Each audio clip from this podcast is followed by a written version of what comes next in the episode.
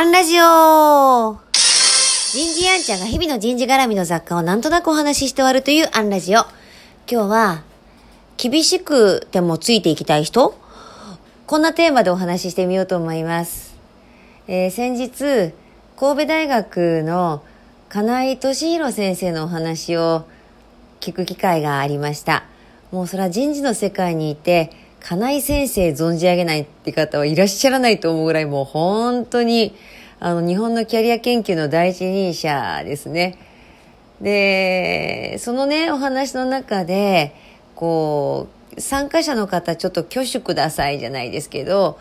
あの、3択でどれかに答えを、えーこう、挙手するようにみたいな話があって、えーどのようなタイプの人なら厳しくてもついていきますかってこう、金井先生が問い問って、えー3択がこれです。1、厳しくてもしっかり育ててくれる人。2、厳しくてもこの分野の第一人者として尊敬に値する人。3、厳しくても絶妙なジョークを挟み場を和ませてくれる人。さあ、どれと。で、私自身は、パッとこれ見て、私は2番だったんです。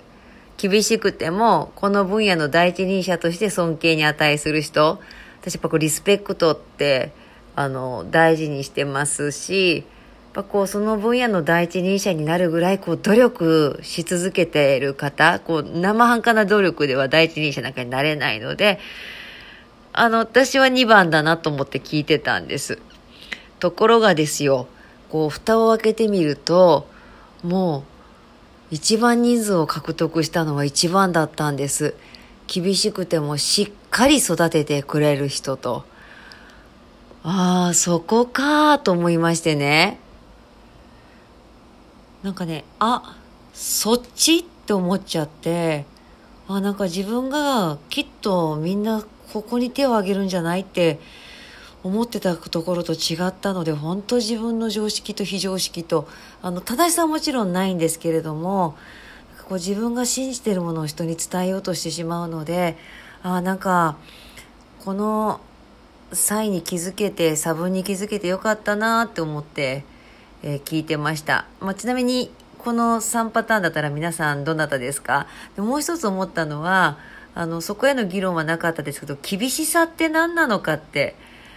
私はちょっと難しい仕事を与えることが厳しさだと思ってます。下の叱ることとかね、で褒めて叱ってとか言うけど別に褒める必要もなくて、ねぎらえばよくて、叱る必要もなくて指導すればよくて、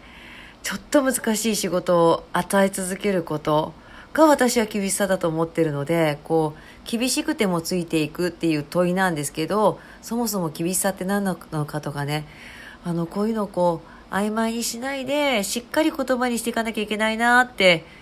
あの、思いながら聞いてました。まあ、本当に、あの、今日は、日常の体験談でした。今日はここまで。次回もお楽しみに。